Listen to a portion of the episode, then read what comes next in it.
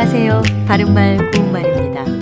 우리말 속담에 잘 자랄 나무는 떡잎부터 안다 라는 말이 있죠. 이것은 잘 될 사람은 어려서부터 남달리 장래성이 엿보인다는 말인데요. 이와 비슷한 뜻을 가진 속담으로 나무 될 것은 떡잎 때부터 알아본다. 될성 부른 나무는 떡잎부터 알아본다. 그리고 푸성귀는 떡잎부터 알고 사람은 어렸을 때부터 안다. 이런 것이 있습니다.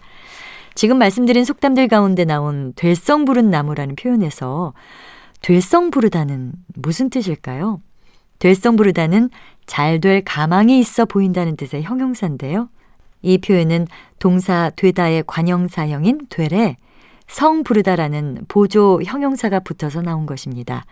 원래 성 부르다는 보조 형용사 성쉽다나 성하다와 같은 것으로 동사나 형용사의 관형사형 뒤에 쓰여서 앞말이 뜻하는 상태를 어느 정도 느끼고 있거나 짐작함을 나타내는 말입니다. 예를 들어서 나에게 이렇게 함부로 하고 너희들이 온전할 성부르냐? 이렇게 말할 수 있습니다.